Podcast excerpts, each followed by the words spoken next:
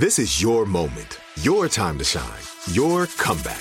You're ready for the next step in your career and you want an education employers respect. So you're not just going back to school, you're coming back with Purdue Global.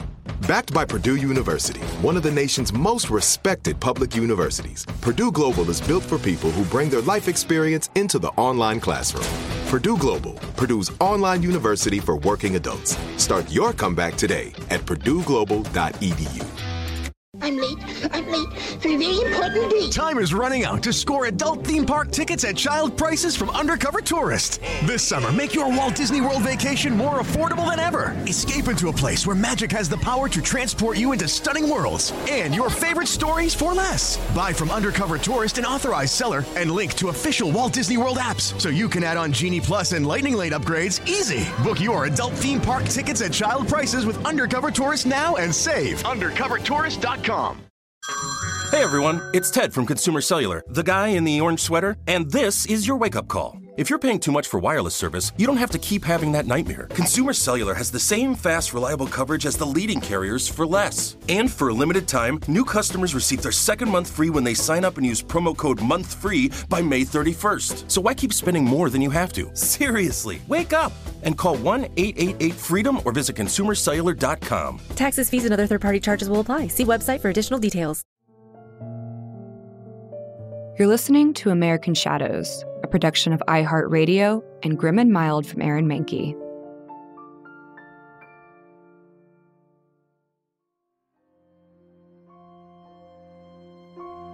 Clement Vallandigham was born in New Lisbon, Ohio in 1820. He received his education through homeschooling until he attended Jefferson College in Canonsburg, Pennsylvania. After an argument with the school's president, he left the college without finishing his degree.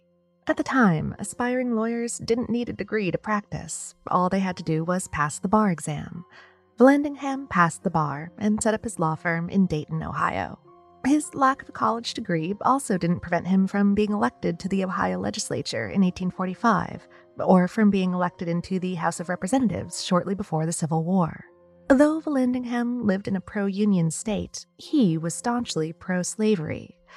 His beliefs on the subject were so strong that he looked for any way to oppose President Abraham Lincoln on every military bill, and frequently accused the president of prolonging the war for his own gain. As the leader of the Copperheads, a group of like minded politicians, Vallandigham believed that the president and the abolitionists were destroying the nation. In their opinion, the war was completely unjustified. Though Vallandigham lost his bid for re election in 1862, he remained popular with anti war factions and was considered a candidate for the presidency. Those aspirations ended when he entered the public sector and continued his anti war rhetoric. His rants violated Ohio's General Order 38, which banned anyone from declaring sympathy for the enemy. Thus, he was arrested in 1863. During the trial, he voiced his opinions in sympathy for the Confederacy. As a result, the court ordered Vallandigham expelled to the South. However, despite the court order, his strong opinions, and his affiliation with the Copperheads, the Confederates didn't exactly give him a warm welcome. It took some time for them to trust him, even after he ran for governor of Ohio in absentia. Vallandigham lost the election, but managed to return to Ohio quietly. After the war, he continued his crusade against the rights of black Americans. He ran for the Senate and then the House of Representatives, losing both times. He returned to practicing law, taking on a murder case. His client, one Thomas McGehan, had been accused of murdering a man by the name of Thomas Myers. Vallandigham's defense was simple. His client couldn't possibly be guilty since Myers had accidentally shot himself. The witnesses stated the two men had been enemies. They had been gambling, and though the details were murky, Myers wound up dead, and everyone pointed to McGehan. Vallandigham insisted that the evidence was weak. He fired rounds into a piece of fabric to demonstrate the placement of gunpowder residue at close range, matching the powder formation on Myers' clothing. After the demonstration, a companion reminded him that there were still three live rounds in the gun's chambers. Vallandigham assured him that his knowledge and comfort around firearms would prevent him from accidentally discharging it. Vallandigham found a package containing Myers' unloaded pistol waiting for him at the hotel and placed it on his nightstand alongside his own gun. Then he summoned the rest of the lawyers to his room for one last reenactment. He grabbed a pistol from the nightstand and placed it in his pocket. As he withdrew it, he demonstrated how Myers had held the gun, then pulled the trigger. Unfortunately, he had grabbed the loaded gun and cried out that he'd shot himself. The shot proved fatal. The court acquitted McGehan. Vallandigham had proven his client's innocence. It might not have been the most intelligent of defenses, but it certainly wasn't the worst. I'm Lauren Vogelbaum. Welcome to American Shadows.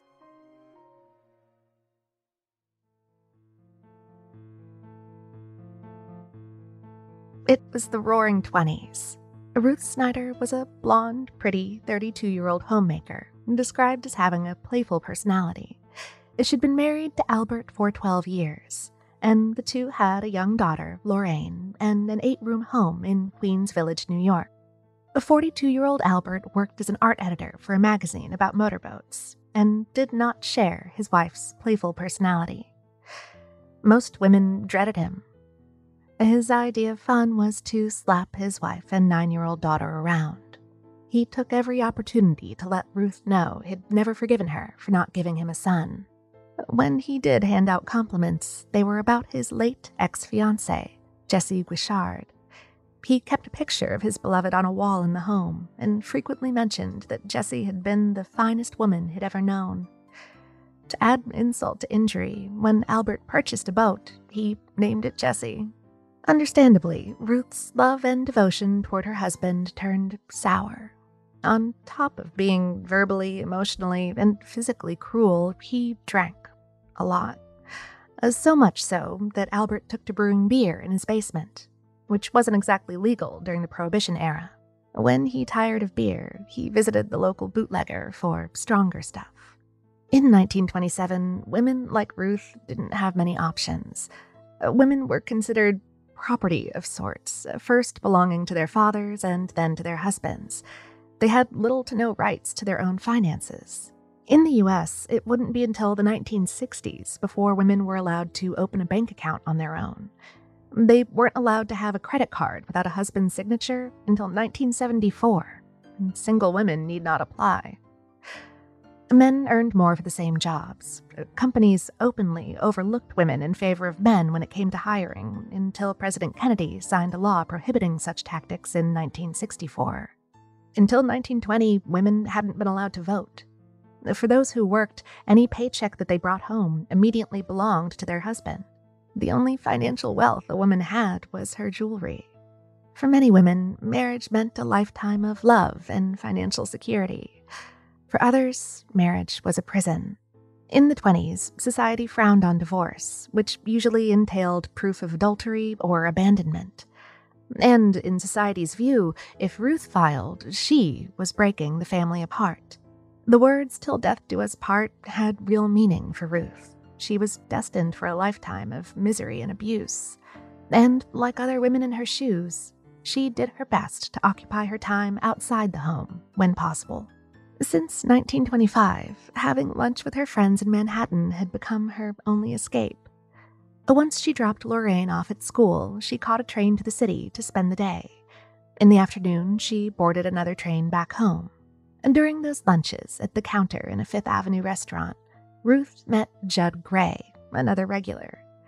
And by most accounts, Judd wasn't the most memorable man. He was short, curly haired, and wore thick horn rimmed glasses that gave him an owlish appearance. Judd worked as a traveling salesman for a corset and bra company, though he conducted most of his work from the Waldorf Astoria Hotel. He spent his spare time as a member of an Elks Lodge in New Jersey, and he taught Sunday school. The two quickly struck up a friendship. They talked of family and life, and before long, Judd confided that he was also in an unhappy marriage. Over several weeks, the growing attraction and tension between them increased. They began to flirt. By the end of the summer, Ruth and Judd took the flirtations even further and started a fiery and all consuming affair. Albert never came home during the day. providing the couple with a convenient place to meet. Other times, Ruth met her new lover at the Waldorf. Meanwhile, little Lorraine entertained herself by riding along with the elevator operators until her mother returned for her. Judd was smitten with Ruth, who seemingly couldn't get enough of him either. She called him Loverboy, among other pet names. Over the next year and a half, the affair turned riskier, and the lovers grew bolder in their liaisons.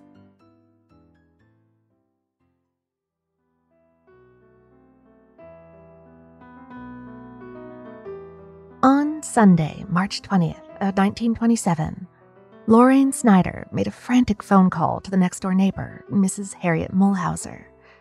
Lorraine's cries that her mother was sick urged Harriet to hurry to the Snyder home. When Harriet entered, she had no idea what to expect. Moans from an upstairs bedroom met her at the door. She ran up the stairs to find Ruth lying on a bed with a loosened gag around her neck. Her feet had been bound, but her hands were free. Ruth moaned that she had been hit on the head. Unsure of what had happened or where Albert was, Harriet told Lorraine to go and get Mr. Mulhauser and then to wait outside. Louis Mulhauser arrived moments later. He found Albert in another room, lying face first under a pile of blankets on a twin bed. His hands and feet had been bound. The blood on the pillows and the wire around his neck made it clear someone had strangled him. Louis also noted a revolver lay next to the body. He covered Albert with a sheet and called for the police and a doctor for Ruth. The doctor examined Ruth while she told him what had happened. Though she insisted she'd been hit on the head, he couldn't find any evidence of an injury. Uh, two officers arrived shortly afterward. The house appeared to have been ransacked, and the officers thought the Snyders had been victims of a burglary gone wrong. There had been reports of a strange man prowling around the neighborhood, and the Snyder house in particular. Detectives Frank Hayner and Harry Kraus arrived shortly after 8 a.m. to take over the case. The doctor had finished his exam of Ruth and Albert and gave the detectives his findings. Ruth's calm demeanor seemed off, and he couldn't find any signs of injury. Albert had been dead for about six hours. He noted heavy bruising on his face, which indicated blunt force trauma. The doctor wasn't sure whether Albert had died due to that trauma or to strangulation. While an ambulance took Albert to the morgue, the detectives questioned Ruth. They also noted how calm she seemed, given her account of what had happened. Ruth claimed she'd been knocked out. The detectives had more questions than answers. Why had someone bound Ruth's feet but not her hands? And they couldn't find an injury, uh, why hadn't she gone for help herself? Something wasn't right. Detectives Hayner and Kraus called for assistance. While other detectives began a thorough search of the house and property, Hayner and Kraus took Ruth to the police station for further questioning. She repeated the story that she and Albert had attended a bridge party late into the night. When they arrived home, they immediately went to bed. Sometime in the middle of the night, she heard a noise and went to investigate. Ruth told them that an enormous Italian thug attacked her and hit her on the head before she could scream for Albert. Ruth claimed that the man must have robbed them and killed Albert. She took the time to describe valuable pieces of jewelry and expensive fur coats she owned.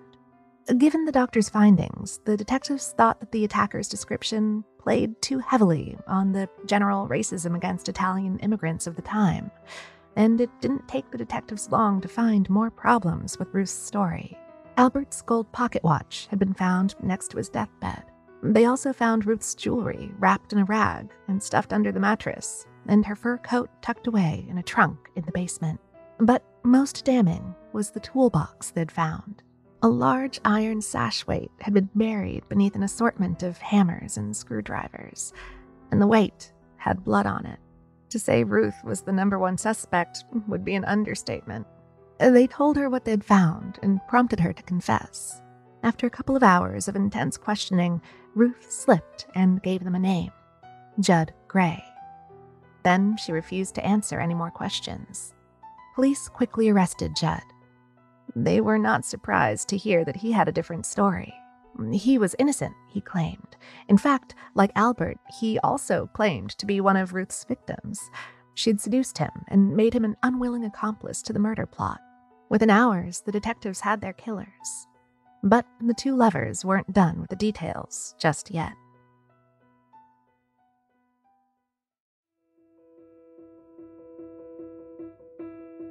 Judd claimed that Ruth had been the mastermind. She had taken out an insurance policy with a double indemnity clause. If Albert died from an act of violence, Ruth stood to get twice the money. While Ruth had bought the iron weight, he had been seduced into buying chloroform. He told the detectives that Ruth had told him to smash Albert's head with the weight, but he was so frightened that he couldn't do it. He said Ruth grabbed the weight and eagerly did the job herself, striking Albert on the side of the head. The blow knocked Albert unconscious, and Judd admitted dragging him to the bed. He also admitted to using the wire to ensure he was dead. The entire murder seemed to happen in a daze, he told the detectives. He'd been entirely under Ruth's spell. Prosecutors decided to try the pair together instead of individually. Reporters flocked to the courtroom. While wives killing abusive husbands for money wasn't exactly new, competing newspapers saw a sensational story the tabloids were quick to add creative details in their retelling. As they put it, Ruth the Ruthless was a femme fatale who had it all a house, car, money before taking on a lover and seducing him into killing her husband. Journalist Damon Runyon thought the two killers were about as dumb as any had ever seen and began calling the incident the dumbbell murder. The New York Times kept the story on the front page as the trial continued. It began on April 18th of 1927 and became nothing less than a circus. 1,500 people crammed themselves into the courtroom. Outside, vendors sold sash weight replica pins, and food vendors hiked up prices to the thousands of people waiting outside the courtroom. Celebrities, from renowned historians and film producers to the nation's elite, reserved seating inside. Among them were songwriter Irving Berlin, and mystery novelist Mary Roberts Rinehart. Though Judd and Ruth were tried together and were at the same table, they each retained their own lawyer. For hours, each lawyer worked to sway the all male jury that the other defendant in the case was the more guilty party. Most felt sympathetic toward Judd's confessions. He told the courtroom that Ruth completely seduced him, earning him the nickname the Putty Man. He said that he was helpless whenever she drew his face close to hers and looked deeply into his eyes. Judd sobbed when he told the jury how she'd pressured him into doing her dirty work. The plot went sideways when he arrived that night, and he had struck Albert in self defense. In turn, Ruth fainted whenever the prosecution brought out the most gruesome of the details. Her attorney told the courtroom that such gore made his client faint easily. Judd and Ruth exchanged barbs and accusations, dividing the court on who had been ultimately responsible for Albert's death, until the prosecution brought a toxicologist to the stand. Using only the facts from pathology and chemistry, Alexander Gettler systematically laid out what had happened to Albert that night. The police had found a bottle of whiskey on Judd on the night of his arrest. He had told detectives that Ruth asked him to dispose of the bottle, Lab results showed that the whiskey contained so much bichloride of mercury that it was undrinkable. And knowing Albert's penchant for drinking heavily had given Ruth the idea to poison her husband. However, the acrid, foul taste would have undoubtedly made Albert spit the drink out. Albert had already been drinking, and he had consumed so much bootleg whiskey that it would have been unlikely that he could stand, much less attack Judd. And if the whiskey wasn't enough, the chloroform they found in his system was. Though the iron weight had fractured Albert's skull and the wire had cut off his last breaths, Albert was already a dying man. That bootleg whiskey, combined with the heavy amount of chloroform, had been fatal. Gettler testified that Ruth and Judd might have gotten away with murder if they had just let the whiskey and chloroform run their course. Ninety minutes later, the jury returned a guilty verdict for Judd and Ruth. Both were sentenced to death at Sing Sing.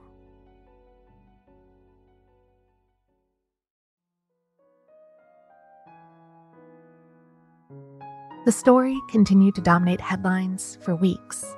One reporter noted that, in an odd twist, Albert's beloved ex fiancee, Jessie Guichard, and Ruth's affair partner, Judd Gray, shared the same initials.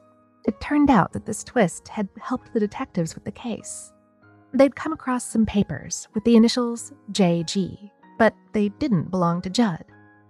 Before her death, Jessie had sent Albert love letters on monogrammed stationery. Albert had kept letterhead from his beloved Jessie. Of course, the detectives didn't know that when they showed it to Ruth and asked who JG was. In a moment of panic, she'd asked why they were looking at Judd in connection with her husband's death. On the day of Ruth's execution at Sing Sing prison, photography was prohibited in the execution chamber. One creative reporter rigged a camera under his clothing. At the moment of Ruth's execution, he snapped a single photo. The Daily News used the image and the headline, Dead. The paper sold out in 15 minutes. The dumbbell murder had been a sensational story, but with the case over and Judd and Ruth executed, the papers returned to other news. Over time, the story faded from most people's memories. Murder for money was hardly new or unheard of, and true crime stories have seemingly fascinated us all. While plenty of reporters covering the trial simply looked for enough headline worthy material before moving on to their next assignment, one of those reporters never forgot it. James M. Cain said the trial had been larger than life and stranger than fiction. He'd always wanted to write a novel like F. Scott Fitzgerald or Ernest Hemingway, and the murder gave him an idea. Over the years, he had written a few plays and novels without much success. But the betrayals and murder in this case inspired him to try once more. In 1934, he made the bestsellers list with The Postman Always Rings Twice. Characters Frank and Cora begin an affair and soon plot the murder of Cora's older husband, Nick. The lover's first attempt, striking Nick with a blunt object, fails. He recovers but has amnesia. The second attempt, a fake car accident, works. The two killers stand trial, each blaming the other. Cain wrote a twist to the ending, which I won't divulge here in case you haven't read it or seen the films based on it. At the height of the book's popularity, Boston banned it due to the amount of sex and violence it contained for the time. And as popular as this book was, another became an even larger success. Using the case and trial again as inspiration, he wrote Double Indemnity, first publishing it as a serialized story in Liberty magazine in 1936, and then as a novel in 1943. The plot revolves around a woman who seduces an insurance salesman to help her kill her husband. Like Judd, the man becomes so entangled in the fog of the affair, he feels compelled to help commit the murder. And just like the dumbbell murder, the plan backfires, pitting the couple against each other. There's more to this story. Stick around after this brief sponsor break to hear all about it. I'm late. I'm late for a very important date. Time is running out to score adult theme park tickets at child prices from Undercover Tourist. This summer, make your Walt Disney World vacation more affordable than ever. Escape into a place where magic has the power to transport you into stunning worlds and your favorite stories for less. Buy from Undercover Tourist, an authorized seller, and link to official Walt Disney World apps so you can add on Genie Plus and Lightning Lane upgrades easy. Book your adult theme park tickets at child prices with Undercover Tourist now and save. UndercoverTourist.com. Hi, I'm Cindy Crawford, and I'm the founder of Meaningful Beauty. Well, I don't know about you, but like, I never liked being told, oh, wow, you look so good for your age. Like, why even bother saying that? Why don't you just say you look great at any age, every age? That's what Meaningful Beauty is all about. We create products that make you feel confident in your skin at the age you are now. Meaningful Beauty. Beautiful skin at every age. Learn more at meaningfulbeauty.com.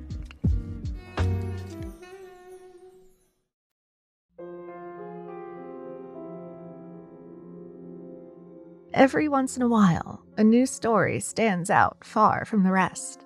Such is the case of the Denver Spider Man. Helen and Philip Peters had lived in their Denver, Colorado neighborhood for a long time. The neighbors, young and old alike, loved them. During the fall of 1941, a 64 year old Helen spent five weeks recovering in the hospital after breaking her hip. Every morning after breakfast, Philip went to visit, returning in time for dinner each night. And to keep Philip from eating alone and ensure he didn't have to cook, neighbors took turns inviting him to dinner. Uh, When Philip failed to arrive at a neighbor's house on October 17th, they began to worry. The neighbor checked on Philip, knocking and trying the door. Soon, more neighbors gathered outside the dark house. All the windows and doors were locked, but a young girl found a loose window screen and managed to pry the window open and climb inside. After a couple of moments, the neighbors heard her screams. The girl threw the door open and ran out. Inside, among the blood splatter, lay Philip's body. The police arrived, confident the killer was still inside. Except the house was empty. Whoever killed Philip Peters bludgeoned him to death using two cast iron shakers. The killer took the time to wash one of the shakers and left behind a damp, blood-stained dish towel. The attack had been merciless. It appeared Philip had tried to flee his attacker. A blood splatter was found throughout the home, and they estimated he'd been struck 37 times. As the weeks went on, the investigation stalled, and when Helen returned home, the housekeeper and neighbors stayed with her as much as possible. They couldn't stay forever, though. Helen was uncomfortable in the house, not just because of the murder. Strange things kept happening. Even before Helen arrived home from the hospital, neighbors noticed the lights would come on in the house. One saw a ghostly face in the window. The residents along the street began to whisper that the house was haunted. Helen frequently called the police to check up on the case and to report missing food, strange sounds in the walls, objects out of place. One night, she fell again, fracturing her leg. The in home nurse also heard rattling in the walls. Once, a specter appeared on the back stairs. It chattered its teeth at the nurse, scaring her off. She promptly quit, leaving Helen in the care of a neighbor. The neighbor spotted the ghost standing at the base of the stairs one night. It vanished when she screamed. Police kept watch on the house, but never saw anyone or anything strange. Eventually, Helen left, despite having lived much of her life in the home.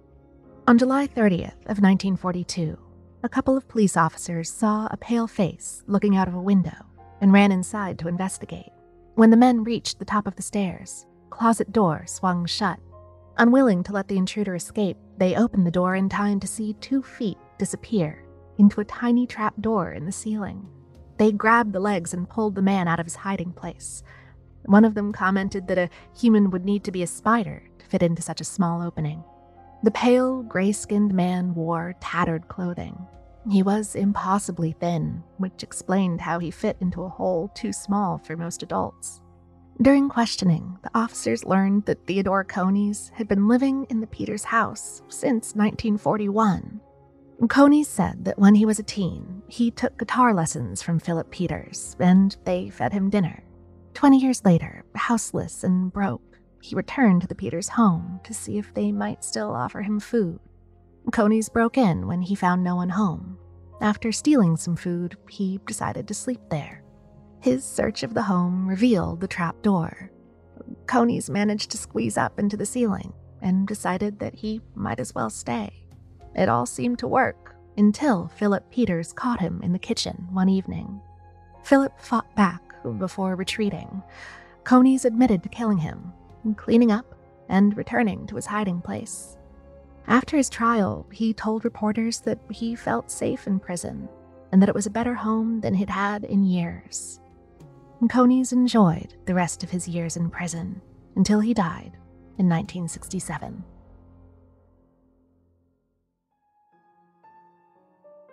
American Shadows is hosted by Lauren Vogelbaum. This episode was written by Michelle Muto researched by Ali Steed, and produced by Miranda Hawkins and Trevor Young, with executive producers Aaron Mahnke, Alex Williams, and Matt Frederick. To learn more about the show, visit grimandmild.com. For more podcasts from iHeartRadio, visit the iHeartRadio app, Apple Podcasts, or wherever you get your podcasts.